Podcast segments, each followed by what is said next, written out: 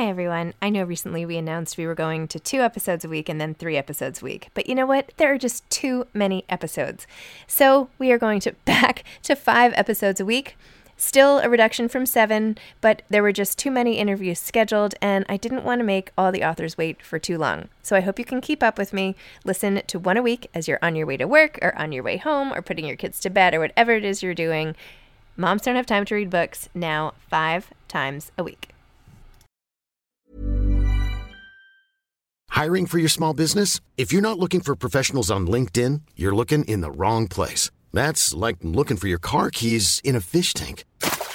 LinkedIn helps you hire professionals you can't find anywhere else, even those who aren't actively searching for a new job but might be open to the perfect role. In a given month, over 70% of LinkedIn users don't even visit other leading job sites. So start looking in the right place. With LinkedIn, you can hire professionals like a professional. Post your free job on linkedin.com slash people today. Hey, it's Ryan Reynolds, and I'm here with Keith, co-star of my upcoming film, If, only in theaters May 17th. Do you want to tell people the big news? All right, I'll do it. Sign up now and you'll get unlimited for $15 a month in six months of Paramount Plus Essential Plan on us. Mintmobile.com slash switch. Upfront payment of $45 equivalent to $15 per month. Unlimited over 40 gigabytes per month. Face lower speeds. Videos at 480p. Active Mint customers by 531.24 get six months of Paramount Plus Essential Plan. Auto renews after six months. Offer ends May 31st, 2024. Separate Paramount Plus registration required. Terms and conditions apply if rated PG. Many of us have those stubborn pounds that seem impossible to lose, no matter how good we eat or how hard we work out. My solution is PlushCare. PlushCare is a leading telehealth provider with doctors who are there for you day and night to partner with you in your weight loss journey. They can prescribe FDA-approved weight loss medications like Wegovy and Zepbound for those who qualify. Plus, they accept most insurance plans. To get started, visit plushcare.com slash weight loss. That's plushcare.com slash weight loss. Hi, this is Zibby Owens, and you're listening to the award winning podcast, Moms Don't Have Time to Read Books. I'm also the host of Moms Don't Have Time to Lose Weight, and I'm the editor of the anthology, which you should run out and buy, called Moms Don't Have Time to, a quarantine anthology. All proceeds of that book go to COVID 19 vaccine research. And I'm the editor in chief of Moms Don't Have Time to Write, a new publication on Medium, and we're accepting submissions, so please send your personal essays there. And if all that isn't enough, you can follow me on Instagram at Zibby Owens, and my website is zibbyowens.com. Okay, now back to this amazing podcast. Jan Grue is the author of I Live a Life Like Yours, a memoir. Jan is the author of a wide ranging body of work in fiction, nonfiction, children's books, and academic literature, and is a professor at the University of Oslo. I Live a Life Like Yours was published in 2018 in Norway, where it won the Norwegian Critics' Prize for Literature and was nominated to the Nordic Council Literature Prize, the first Norwegian nonfiction book to be so honored in 50 years. It was translated into English. Welcome, Jan. Thank you so much for coming on Moms Don't Have Time to Read Books to discuss I Live a Life Like Yours, a memoir. Thank you.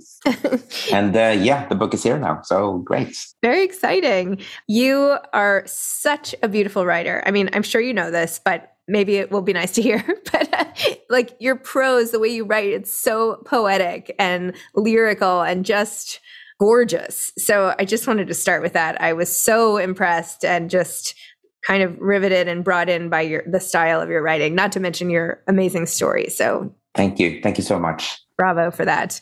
Would you mind telling listeners a little bit about your story and your memoir why you wrote this and the the main themes it was about? Sure sure. I'll, I'll give it a try so, I mean, the, probably the place to start is that I'm a wheelchair user and I was born with the muscular dystrophy. I remember a very happy childhood. I did have a very happy childhood. The reason why I wrote this book, I mean, I, I wrote it for, I think, nearly 10 years. It's one of those books that took a long time to find its shape.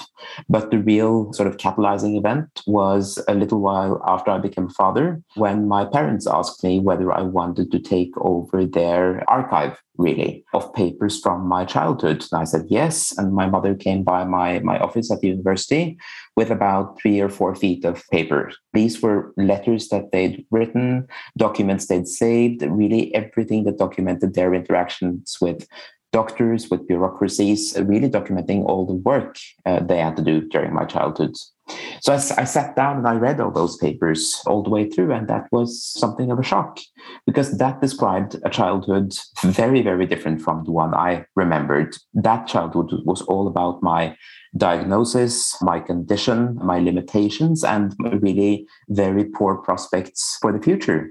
And so the book is really my attempt to try to, to reconcile those two stories, the one I remember and the one that, you know, the medical bureaucracy remembers. Very different stories. Wow. It must have been, I feel like, how long did it take you to go through all those papers? I feel like they would have arrived on my desk and I would have stayed up for like three days trying to get through it all. Yeah, I mean, it, it took a long while. And the strange thing is that I, I, mean, I did remember some of the stuff in those papers, you know, visits to, to go and see doctors when I was very young, but also, you know, holidays where the wheelchair van uh, never appeared, where in, nothing was as promised. And then, of course, the, the letters that, you know, the documented how my parents had tried to arrange things, had succeeded sometimes, had, you know, made their complaints afterwards. So I, I got to see really the, the story surrounding my childhood in many ways, and the way that the the, the way that the world saw well me perhaps and, and saw us as a family. One of the most moving scenes was when you asked your parents, like, how was it for them as parents of you? Was it difficult? Was it, you know, and how they responded and how emotional and the struggle for, like, to capture it all. Like, tell me about that moment. Yeah. No, I think the, the thing we had to sort of acknowledge to each other was that there, there was always something and, and that that something was an immense amount of work. And of course you know this better than i do but having children is, is a lot of work in in any case. But what they faced was was something different because there was such um, there were so many struggles with various agencies that were you know supposed to be there to help. And of course they, they did help sometimes.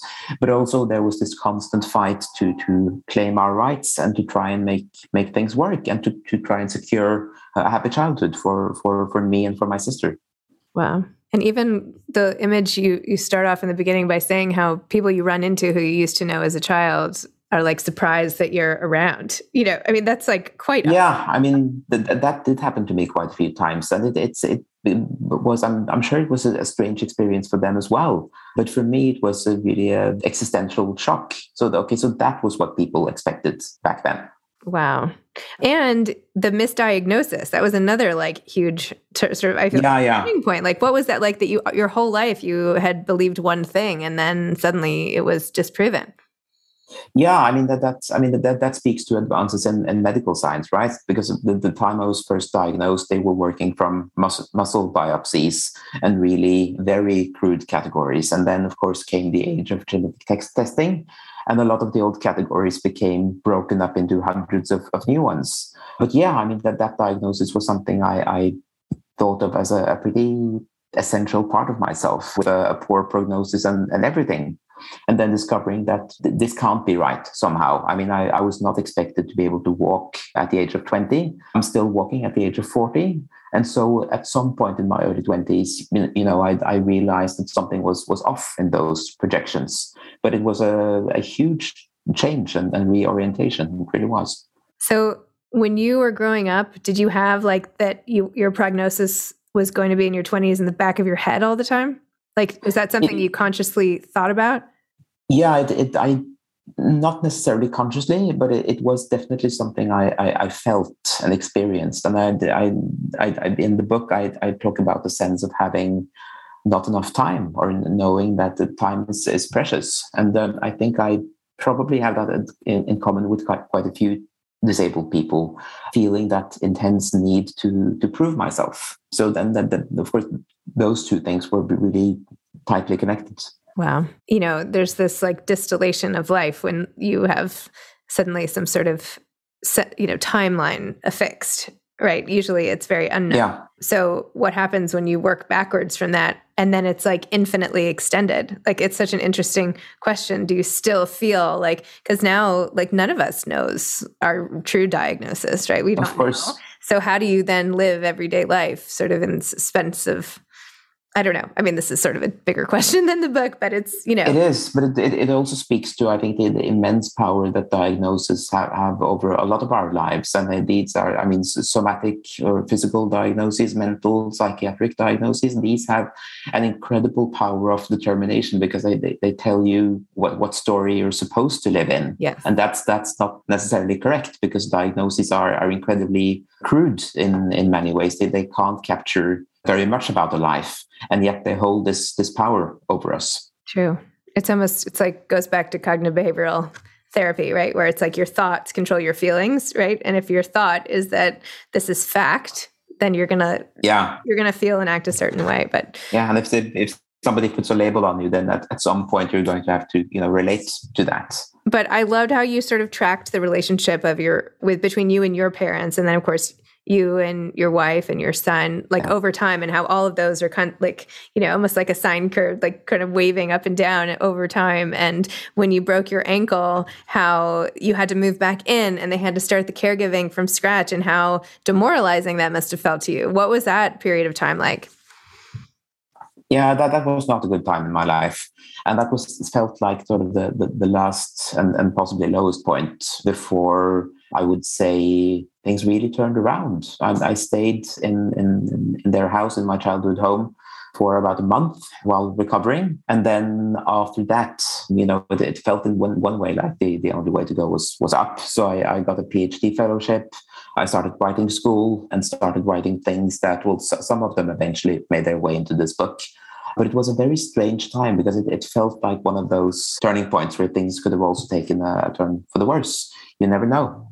Yeah. And I know that, I mean, statistically speaking, I'm, I'm one of the exceptions. I mean, it's a, the, the numbers are terrible in, in Norway and in the US. It's something like one in, one in 20 wheelchair users perhaps has a job. Wow. Well, what we were saying a, a, minute or two ago about time, and sorry, I'm flipping through because there were so many quotes, and I just want to make sure I'm trying to give a sense of how amazing your writing is. But this is your experience with being a father, but there's more quotes you have on time, which are amazing. But you said, Time with an infant is pure kairos. I am writing after one and a half years as a father. It is a long now. The moment stretches out and swallows the horizon. I just kind of loved that because it's true. It's like the time sometimes feels completely endless. But this was, I think, my favorite part in the whole book when you you gave a, a really vivid description of what it takes for you to get ready in the morning and how you have to allocate a lot of time and you broke it down step by step on what your morning routine has has become and everything. And you said, I cannot hurry. This is a sobering bit of evidence in my case and a crucial factor, a gigantic boulder in the middle of the road. I cannot hurry to the subway because my wheelchair can only go the speed that it goes. I cannot run. If I leave five minutes late from my home, I will arrive five minutes late at my destination. I cannot hurry to the bathroom. If I try to walk faster than my normal speed, I trip and fall. Time is inelastic. I require the time that I require. I just loved that. I mean, thank you it's beautifully written, A, but just such an important message. I mean, sometimes you just have to like we all just re- you require the time you require. It seems like so basic and yet it's like a life-shifting philosophy, right? Yeah, I'm, I'm really glad you, you picked out that passage because I, I it's one of the things I, I really worked at, trying and give a sense of what the world looks like when you have a particular kind of body, when you have a certain physical limitations. It's, it changes everything. It changes your your your being in the world, and, and in doing so, it changes the world itself. Wow. I remember maybe this is like oversharing, but when I was nursing and you know, you have to like pump for a certain amount of time, like when you're not with your kid, right? And yeah. I went to this wedding and I was like, well, I have to pump for 10 minutes so I can like, you know, survive the rest of the night. So I go into like the wedding trailer right at the place and I start pumping and everyone starts banging on the door, right? Like now I'm causing this whole big line. And I'm like, oh God, I need time to speed up. I need this 10 minutes to go faster. But then I was like, 10 minutes is going to be 10 minutes. Like, no matter what I do, I cannot make this go any faster. So, all I can do is change the way I think about it. But the more I like stress and sweat and like feel like all that anxiety, it's not making the time go any any any faster. So, I don't know. Hiring for your small business? If you're not looking for professionals on LinkedIn, you're looking in the wrong place. That's like looking for your car keys in a fish tank.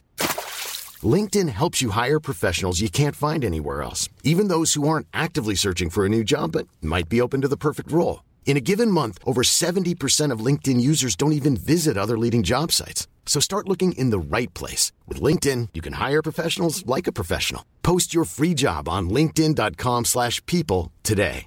Hey, it's Ryan Reynolds, and I'm here with Keith, co-star of my upcoming film, If, only in theaters May 17th. Do you want to tell people the big news? All right, I'll do it. Sign up now and you'll get unlimited for $15 a month in six months of Paramount Plus Essential Plan on us. Mintmobile.com slash switch. Upfront payment of $45 equivalent to $15 per month. Unlimited over 40 gigabytes per month. Face lower speeds. Videos at 480p. Active Mint customers by 531.24 get six months of Paramount Plus Essential Plan. Auto renews after six months. Offer ends May 31st, 2024. Separate Paramount Plus registration required. Terms and conditions apply if rated PG. This episode is sponsored by BetterHelp. Sometimes we all have stuff we need to get off our chests. Even if we don't think it's interfering with our daily life, there are some things you just haven't processed, be it grief or trauma, eating disorders, anything. It might be time to work on those things, and I have a solution for you therapy. Online therapy by BetterHelp. It's designed to be convenient, flexible, and suited to your schedule. I took the brief questionnaire online where there were, I don't know, 20 questions. It didn't take long at all, maybe three minutes. And then I got matched with a therapist who could help me work on whatever.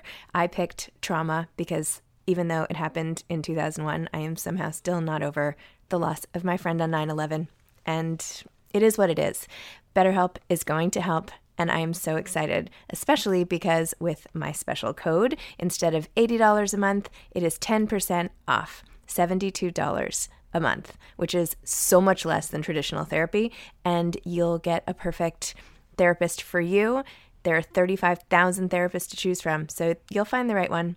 Get it off your chest with BetterHelp. Visit betterhelp.com slash moms don't have time today to get 10% off your first month. That's betterhelp, H-E-L-P dot com slash moms don't have time no, but I, I, I, totally get that. I mean, they talked about this a lot with my with my wife, who's, who's of course also a, a writer, and the, the experiences of uh, her experience of pregnancy, childbirth, and, and early motherhood. There, there's a lot there in terms of bodily vulnerability, and then that sense of just having to, in, in some cases, just surrender to those constraints because there, there, there is really no other option. Yeah, and I don't mean to like you know elevate my silly nursing story to your, you know, being in a wheelchair. But you know, but I think the point yeah. is that time is yeah. time is something we can't really mess with, even though we think we can. Like, you know, yeah. Yeah, and, and I think it's important to remember that even though one thing is not like the other, there are you know points of connection, and those points of connection are incredibly important to remember. Also, because disability often gets very isolated as a topic, and we forget that it, it's really about well, also aspects of of human vulnerability that that reach all of us in, in various forms. Well, I think it's so easy for people to just so be so afraid of an, of the other, or right? It's like it, it's it's an admission to people to themselves that this you know this could happen to them, and like you know yeah. it's a reminder that I think people can't necessarily cope with sometimes certain people yeah. at, at least, and so you know, the shorthand is not to deal with it at all. Yeah. Forget that, like, what do you mean? Like, we're all the same. Like, you're not different. Like, I'm not different because I'm sitting down right now than I was two seconds ago when I was standing up. So, anyway. Yeah. No, you're absolutely right. I mean, the, the philosopher Julia Kristeva talks about abjection, about that sort of intense fear and revulsion that you feel well in yourself, but then you then project onto to someone else. And that someone else is often someone you know, with a disability, with an illness, someone that you can really put all those you know scary feelings into. Yeah, I have a very close friend with ALS, and you know, over time, you know, she talks in a computer now with her eyes, and you know, over time, her friends who visit have like dropped off, right? Like, and I still, I don't go, you know, she doesn't, we don't live in the same place anymore, but you know, it's so easy to just not pay the visit, right? Yeah. So easy to say, like, no, no, but like, we have like nothing has changed. We have them. She's hilarious and amazing. Like nothing's changed, and so I have the best time. Doesn't matter now. Anyway, so I feel sort of passionately about this whole whole thing, and you know, and people being intolerant to anybody in any situation is just you know important to me. So anyway, yeah. So tell me a little bit more about the writing side of your life and your you know academia, which is so important to you, and like how you decided now's the time to sort of bring this book out into the world and and all of that, how all of that sort of revolves in your life.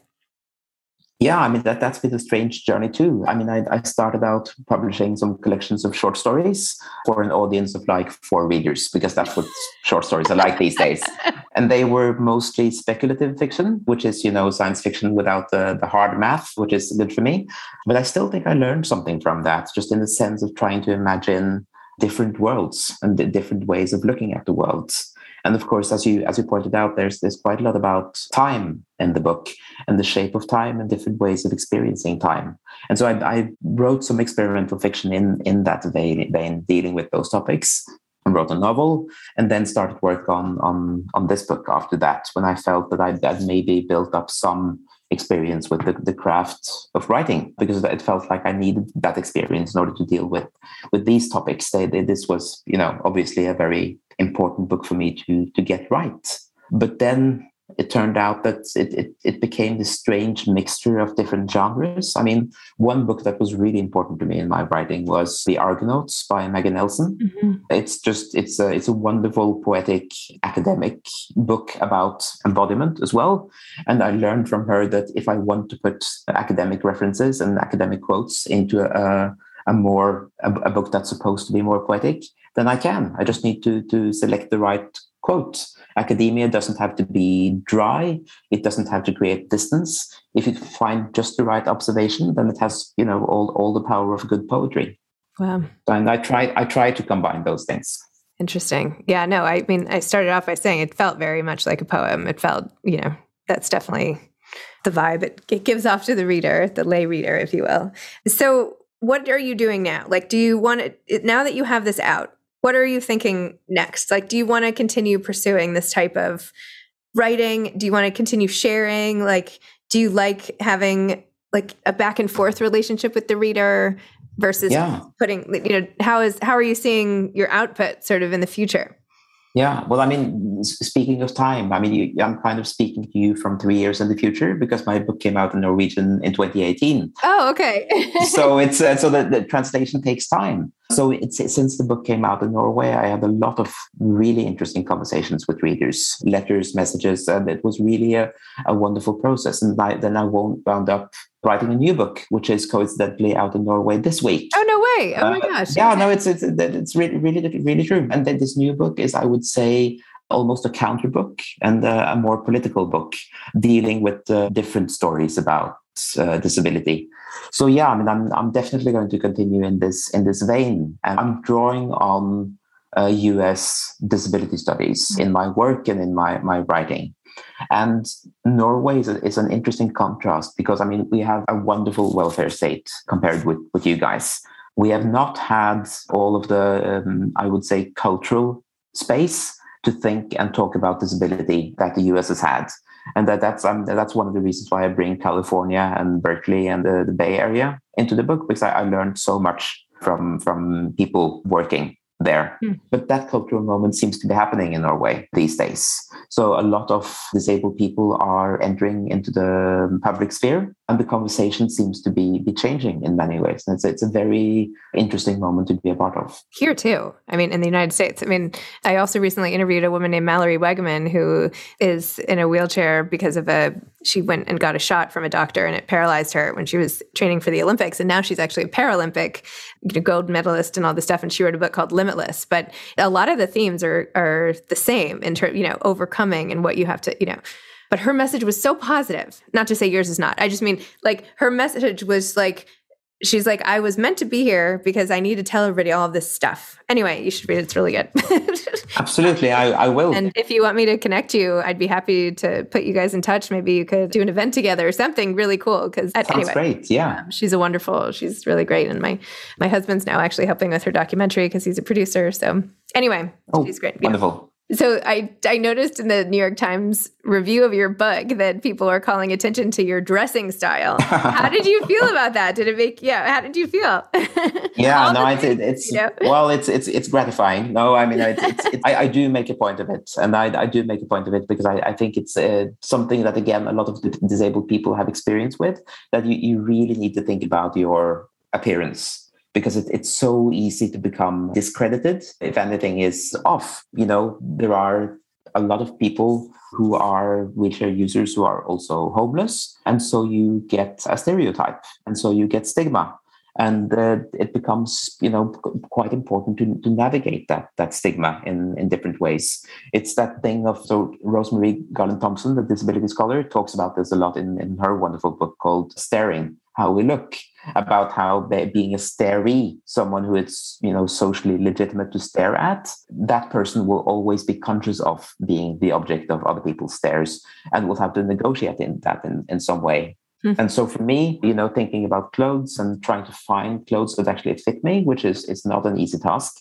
became something that I, I wanted to bring into the book as a way of talking about, you know, looks, appearances, and all of those negotiations as well. I wonder if in the book Stare they they talk about fame because that's another reason why people stare at people right? It's you can look different or you can just be so well known. I wonder if the effect on the staree is the same sort of for different reasons yeah yeah that, that, that that's an interesting i mean i'm, I'm not trying to come off as, as, as horrible here, but I have been picked out uh, on, on the street for having written books, for having appeared on, on in, in the media. And, and so now I never know, you know, it could be that kind of attention. It could be the other kind of attention. I can't be sure. And it's a, it's an interesting kind of ambiguity to, to live with these days for, you know, however long this sort of micro celebrity in Norway lasts. Yeah. No, because I feel like here, you know, people give celebrities a really hard time. Like, oh, yeah, it's hard for you. I'm really sorry. Cry me a river, you know, but there is something to not being able to sort of move through the world in a in a yeah. way that I mean, I don't know. I'm not a celebrity. I have no idea. But anyway, I yeah, just, no, I, I, can imagine. I mean, in, in my case, it, it felt like I'm, I'm going to get people's attention, whatever I do. So mm-hmm. it, it may it may as well be be positive attention, you know? Yeah. I mean, for you, go, you know, milk it. Why not? it's great, sure. Do you have any advice for aspiring authors? Yeah, I mean that, that that's that's a great question, right? I mean, and the the answer is always you know simple and incredibly difficult. It's it's to to to write. I mean, for for me, the, the transformative year was a writing school here in Oslo, where I had to write stuff I would never have written on my own to just try everything different voices different angles different genres different you know exercises and then discovering my voice along the way i'd written a lot of academic texts before but this was something completely different and i discovered that writing in a different way will also sometimes allow you to write about different topics i mean it's it's really a sort of a, a process of discovering what is within you Wow, that's great. Well, Jan, thank you so much. This was so interesting, and again, your book was absolutely beautiful. And I just thank you for for spending the time with me today. Thank you so much for having me. Okay, thank you. Okay. bye bye. Bye bye. Thanks for listening to this episode of Moms Don't Have Time to Read Books. Don't forget to follow me on Instagram at Zibby Owens and at Moms Don't Have Time to Read Books. Also, sign up for my newsletter at zibbyowens.com and sign up for my virtual book club and meet lots of authors on Zoom every other week. Thanks so much to Steve and Ryan at Texture Sound for the sound editing. And thank you to Morning Moon Productions for providing this fantastic intro and outro music.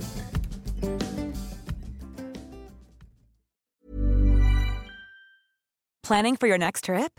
Elevate your travel style with Quince. Quince has all the jet setting essentials you'll want for your next getaway, like European linen, premium luggage options, buttery soft Italian leather bags, and so much more. And is all priced at 50 to 80% less than similar brands.